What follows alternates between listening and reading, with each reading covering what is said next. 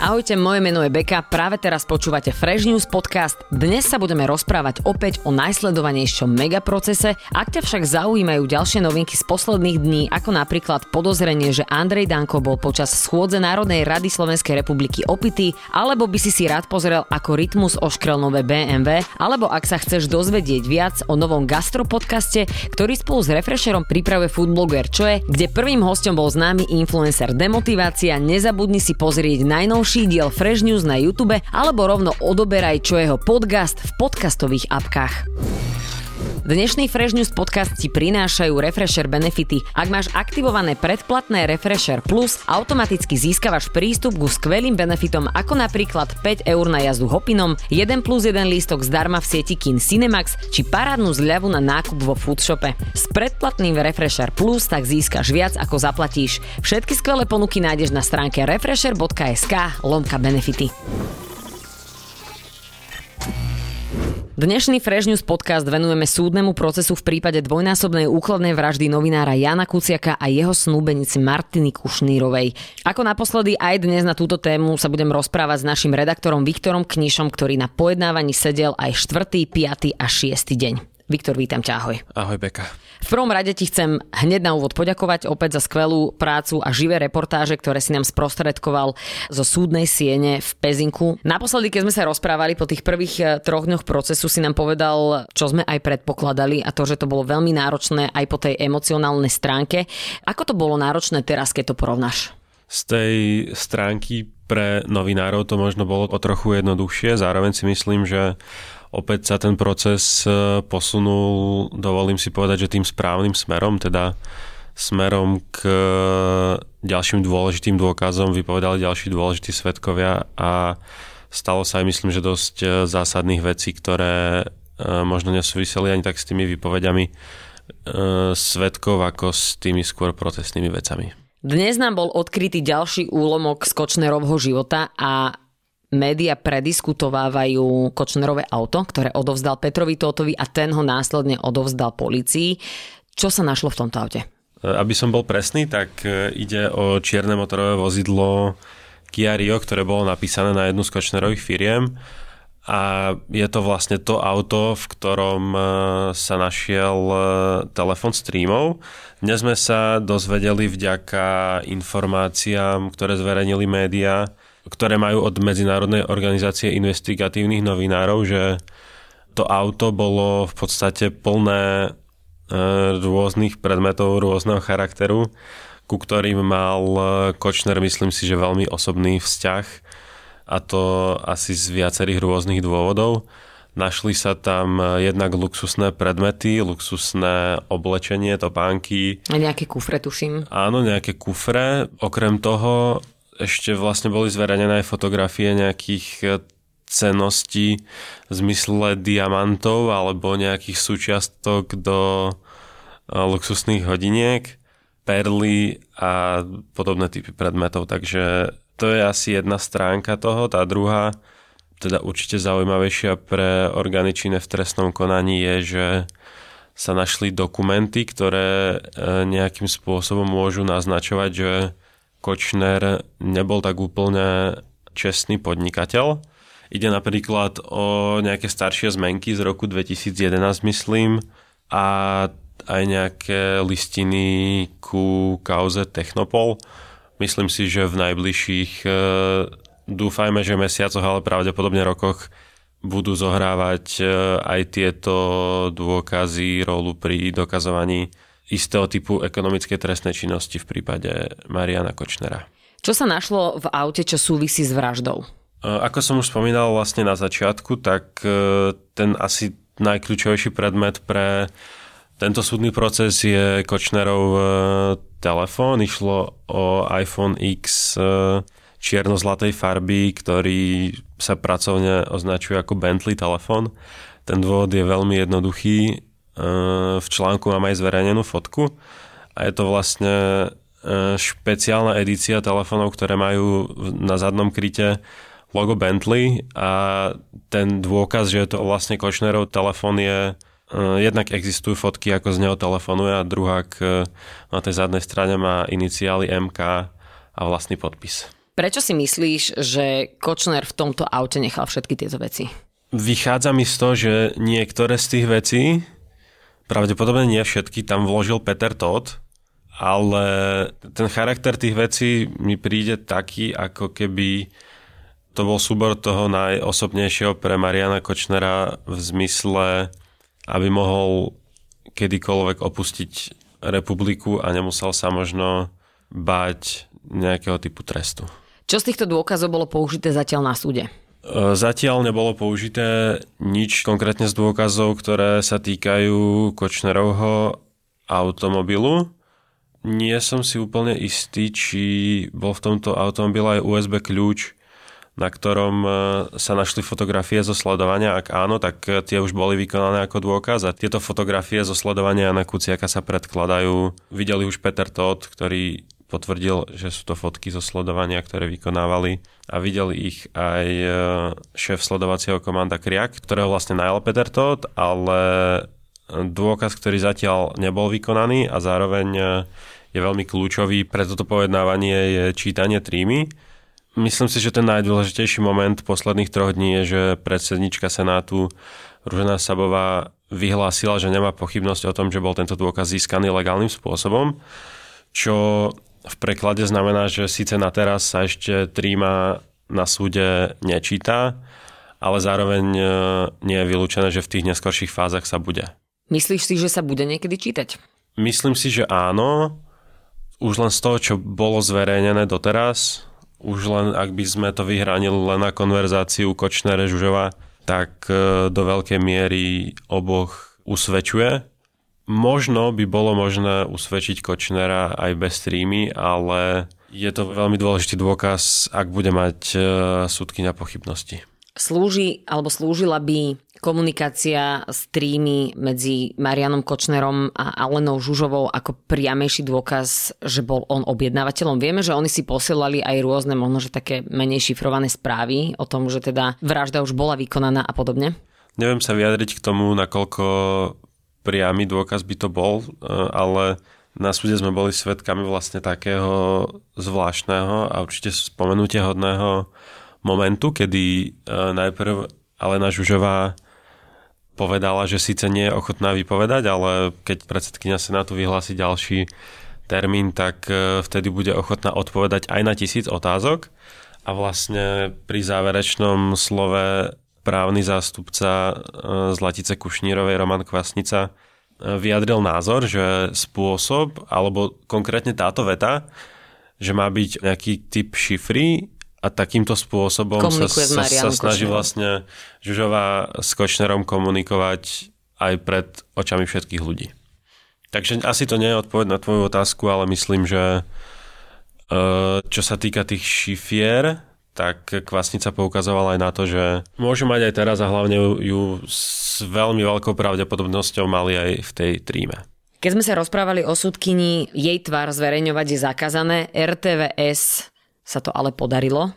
Samozrejme je tam niekoľko momentov, kedy môžu mať e, média zapnuté kamery a zároveň je prítomná aj predsednička Senátu. A najčastejšie je to ten moment, kedy ona vyhlási nejakú prestávku a ešte sa nestihne presunúť e, za tú plentu alebo za ten múr, ktorý tam má, tak e, vtedy je možné ju zaznamenať, ale doteraz sme predpokladali, že si to média kontrolujú, ale myslím, že spätne vykonali nápravu a teda vymazali ten záznam a aspoň si budú dávať všetci väčší pozor. Bol si aj svetkom výpovedí Kuciakových kolegov, takisto aj šéf-redaktora Aktualit, kde teda Jan Kuciak pracoval.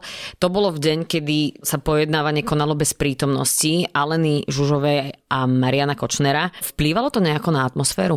Myslím si, že na novinárov asi až tak nie. My sme si na prítomnosť Kočnera zvykli a nemyslím si, že v niekom z nás to vzbudzuje nejaký typ emócie, že tam je ale určite to malo vplyv na výpovede práve kolegov e, zavraždeného novinára, keďže aj oni sami potom vlastne povedali, že asi by to bolo oveľa osobnejšie, keby tam bol. Aké mali emócie vypovedajúci bývalí kolegovia Jana Kuciaka? Myslím si, že sa snažili k výpovedi pristúpiť e, veľmi racionálne, aby teda boli hlavne k téme, aby čo najpresnejšie opísali, čomu sa Jan Kuciak e, svojej práci pre aktuality venoval, keďže e, to bolo v podstate predmetom ich výpovede. A taktiež e, sa v tých spomienkach vracali k tým veľmi trom podľa mňa zásadným momentom a to je, keď sa e, Marian Košner a Jan Kuciak stretli na jednej tlačovej konferencii, keď spolu telefonovali a potom, keď im Jan Kuciak ukazoval v redakcii tú SMS správu z Vianoc 2017. Aby som teda doplnila, tak e, išlo o známy telefonát, ktorý si teraz ty popísal, ktorého vlastne záznam je aj dostupný na YouTube. A citujem, začnem sa špeciálne venovať vám, vašej osobe, vašej matke, vášmu otcovi a vašim súrodencom. Takto reagoval Marian Kočner e, na otázky o jednej z kauz, ktoré teda položil Jan Kuciak. Keď sa bavíme o tej sms tak Marian Kočner poslal na Vianoce správu Jánovi Kuciakovi, nielen s tromi uh, pusinkujúcimi smajlikmi, ale aj s výpisom... Bol tam nejaký odkaz na obchodný register. Z výpovedí svetkov sme sa dozvedeli, že Jan Kuciak ušetril Slovensku niekoľko miliónov eur vďaka kázaniu biznisu a odhalovania korupcie. Môžeme povedať, že z týchto výpovedí bolo možné zistiť, alebo cieľou týchto výpovedí bolo zistiť motív vraždy? Určite je faktom, že Daniel Lipšica aj pýtal, aký mohol byť podľa e, svetkov a teda kolegov Jana Kuciaka motív tej vraždy, takže tie ich výpovede k tomu vlastne smerovali. Zároveň e, tam Marek Vagovič robil aj ten výčet, teda počítal, koľko miliónov mohol Jan Kuciak e, ohroziť Marianovi Kočnerovi svojimi článkami, teda nepovedal by som, že ušetril, ale skôr ohrozil nejaké desiatky miliónov majetku Mariana Kočnera, takže e, myslím si, že všetci piati sa zhodli, že jeden e, z tých motivov bol práve to, že Jan Kuciak svojimi článkami ohrozoval majetok Mariana Kočnera. Hneď v pondelok sme boli svetkami výpovedí Norberta Bödora a Jaroslava Haščáka. Čo sme sa dozvedeli od nich? Predmetom výpovede Jaroslava Haščáka bolo, aby vysvetlil správu streamy, ktorú mu napísal Marian Kočner, myslím si, že približne mesiac pred vraždou Kuciaka. A myslím si, že obsah tej SMS správy je už e, každému dobre známy, ale išlo o obsah, že teda pracuje na odbaní Čurka a tak ako pri vypočutí e, počas vyšetrovania Jaroslav Šťak potvrdil, že e, sa táto správa mala týkať e, vtedajšieho vyšetrovateľa Lukáša Kyselicu, ktorý pracoval na prípade, kde bol Pavel Rusko obvinený z objednávky vraždy Folcovej a to sa ešte týka staršej kauzy o ovládnutí Markízy. Takže Jaroslav Haščák vlastne vysvetlil e, toto a okrem toho myslím si, že veľmi priamo tým pádom potvrdil e, autenticitu trémy tým, že vlastne povedal, že si s Kočnerom písal, takže to je podľa mňa e, veľmi dôležitá vec. Čo sa týka výpovede Norberta Bödora, tak začali kolovať po internete aj vtipy o tom, že je to najmladší človek, ktorý má veľké poruchy pamäte, pretože veci išli z neho ako schlpaté deky, aspoň teda tak sa vyjadrujú ostatné médiá. Ako si to vnímal ty, jeho výpoveď? Vlastne to, čo sme počúvali dlho ako áno, sme u Bodara počuli ako nie, alebo neviem, alebo nepamätám si. Takže bol to vlastne taký protiklad toho, čo sme počuli dovtedy, keďže aj Zoltán Andrusko, aj Marček, aj Peter Todt, aj mnohí ďalší vypovedali o konkrétnych veciach nejako a potom prišiel Norbert Bodor, ktorý o nich odpovedal. Naopak. Áno. Keďže vieme, že jeho výpoveď teda asi nebola pravdivá, Vie to mať nejaký postih na neho? Áno, eh, je postih za krivú výpoveď. Je otázne, ako k tomu budú pristupovať eh, orgány činné v trestnom konaní. Každopádne to sa dozvieme s veľkou pravdepodobnosťou až po ukončení tohto procesu. Ako sa tváril Marian Kočner, keď vypovedal Norbert Bodor? Priznám sa, že nevždy si stíham všímať aj pracovať na tej minúte, ale E, ja osobne som nepostrehol žiadne emocionálne výkyvy, aj keď on, myslím si, že v tomto, ako sa tvári, je celkom konzistentný počas všetkých e, výpovedí. Pýtam sa preto, pretože ja som čítala aj z ďalších médií, že výpoveď Norberta Bodora, ako sa snažil zapierať všetko, čo sa len dalo, tak Marianovi Kočnerovi to vraj prišlo až také trošku úsmevné a vtipné a začal sa tam trošku chichotať, ale teda chcel som si to overiť u teba, že či náhodou vieš, ako to bolo. Ja som nezaregistroval nič také, ale videl som, ako sa smeje Alena Žužová, keď e, pán Roman Kvasnica predniesol pred Eh, Senátom svoju teóriu o tých šifrách, takže vtedy sa ona smiala. To bolo akože veľmi viditeľné, veľmi zreteľné, ale u Kočnera som nepostihol takéto výkyvy. Keď sa tam dejú takéto veci a miešajú sa tam tieto emócie so všetkým, čo teda zatiaľ vieme o procese, dá sa na toto zvyknúť? Ale na Žužova raz plače, potom je musia nosiť lieky, potom sa... Uh, Ako som vravel, ono, ono to vlastne vyplýva aj z toho jej nejakého posudku, toho duševného stavu, takže Myslím si, že zatiaľ sa nestalo nič také, aby sme si povedali, že čo je toto, ale nie je to zas e, úplný kolotoč. Ale áno, myslím si, že plakala aj e, v stredu, ale vlastne ona keď plače, tak len sa snaží skrývať, aby to ostatní nevideli. Od minulého pondelka e, sa prvýkrát stretli všetci obžalovaní v jednej pojednávacej miestnosti kvôli teda opätovným výpovediam.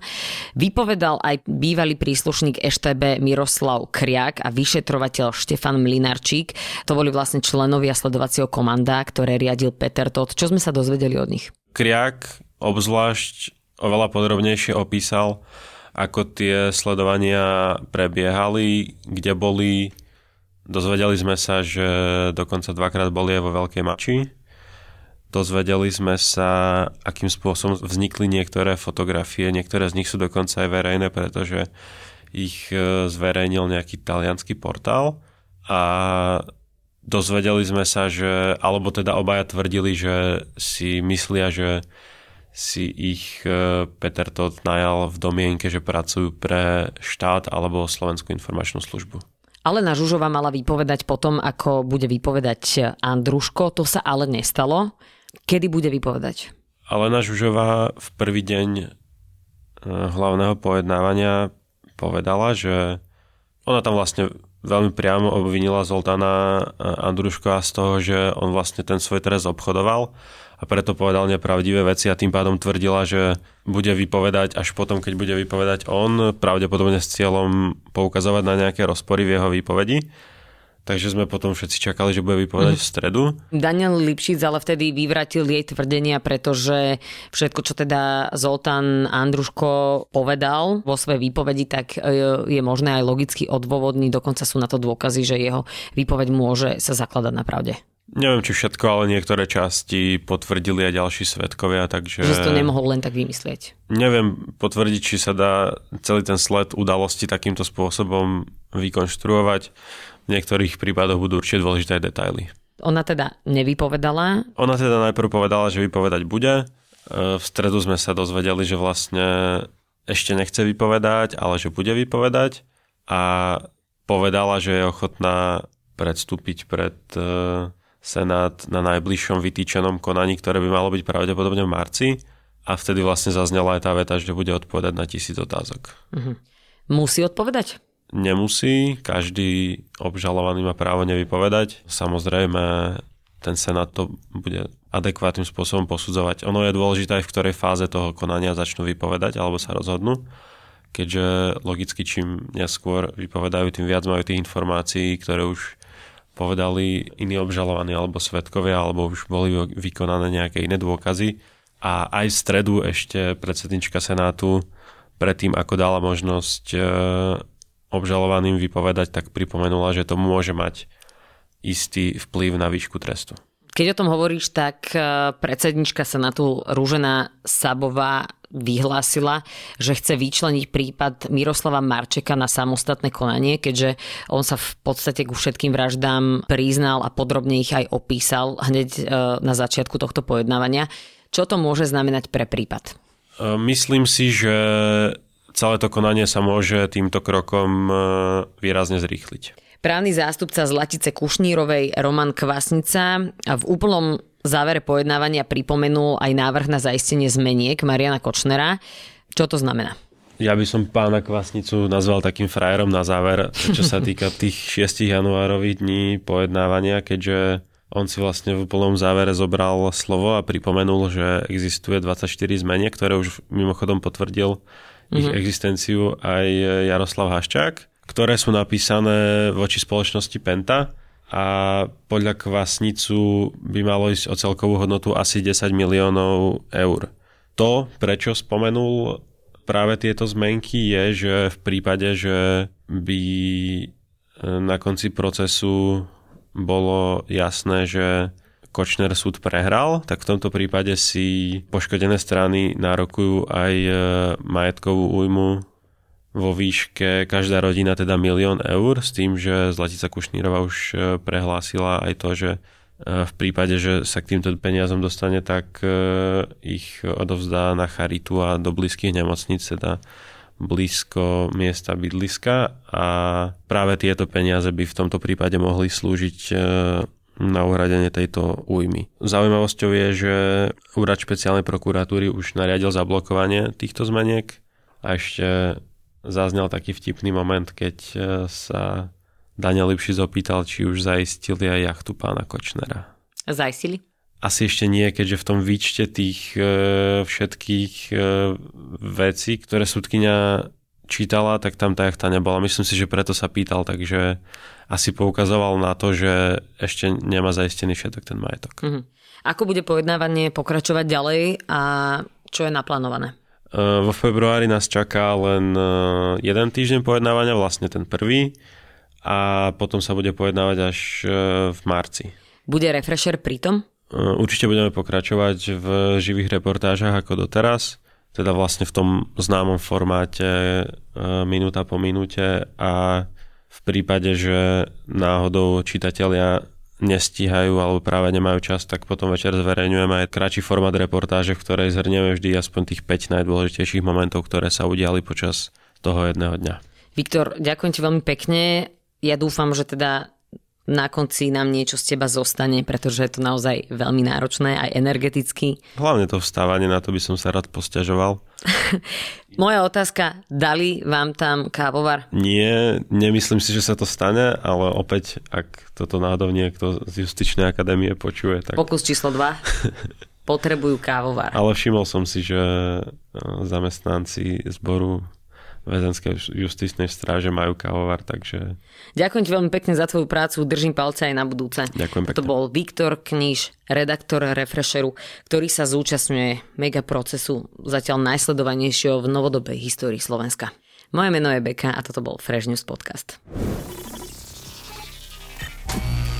Dnešný Fresh News podcast ti priniesli Refresher benefity. Ak máš aktivované predplatné Refresher Plus, automaticky získavaš prístup ku skvelým benefitom ako napríklad 5 eur na jazdu hopinom, 1 plus 1 lístok zdarma v sieti Kin Cinemax či parádnu zľavu na nákup vo foodshope. S predplatným Refresher Plus tak získaš viac ako zaplatíš. Všetky skvelé ponuky nájdeš na stránke refresher.sk lomka benefity.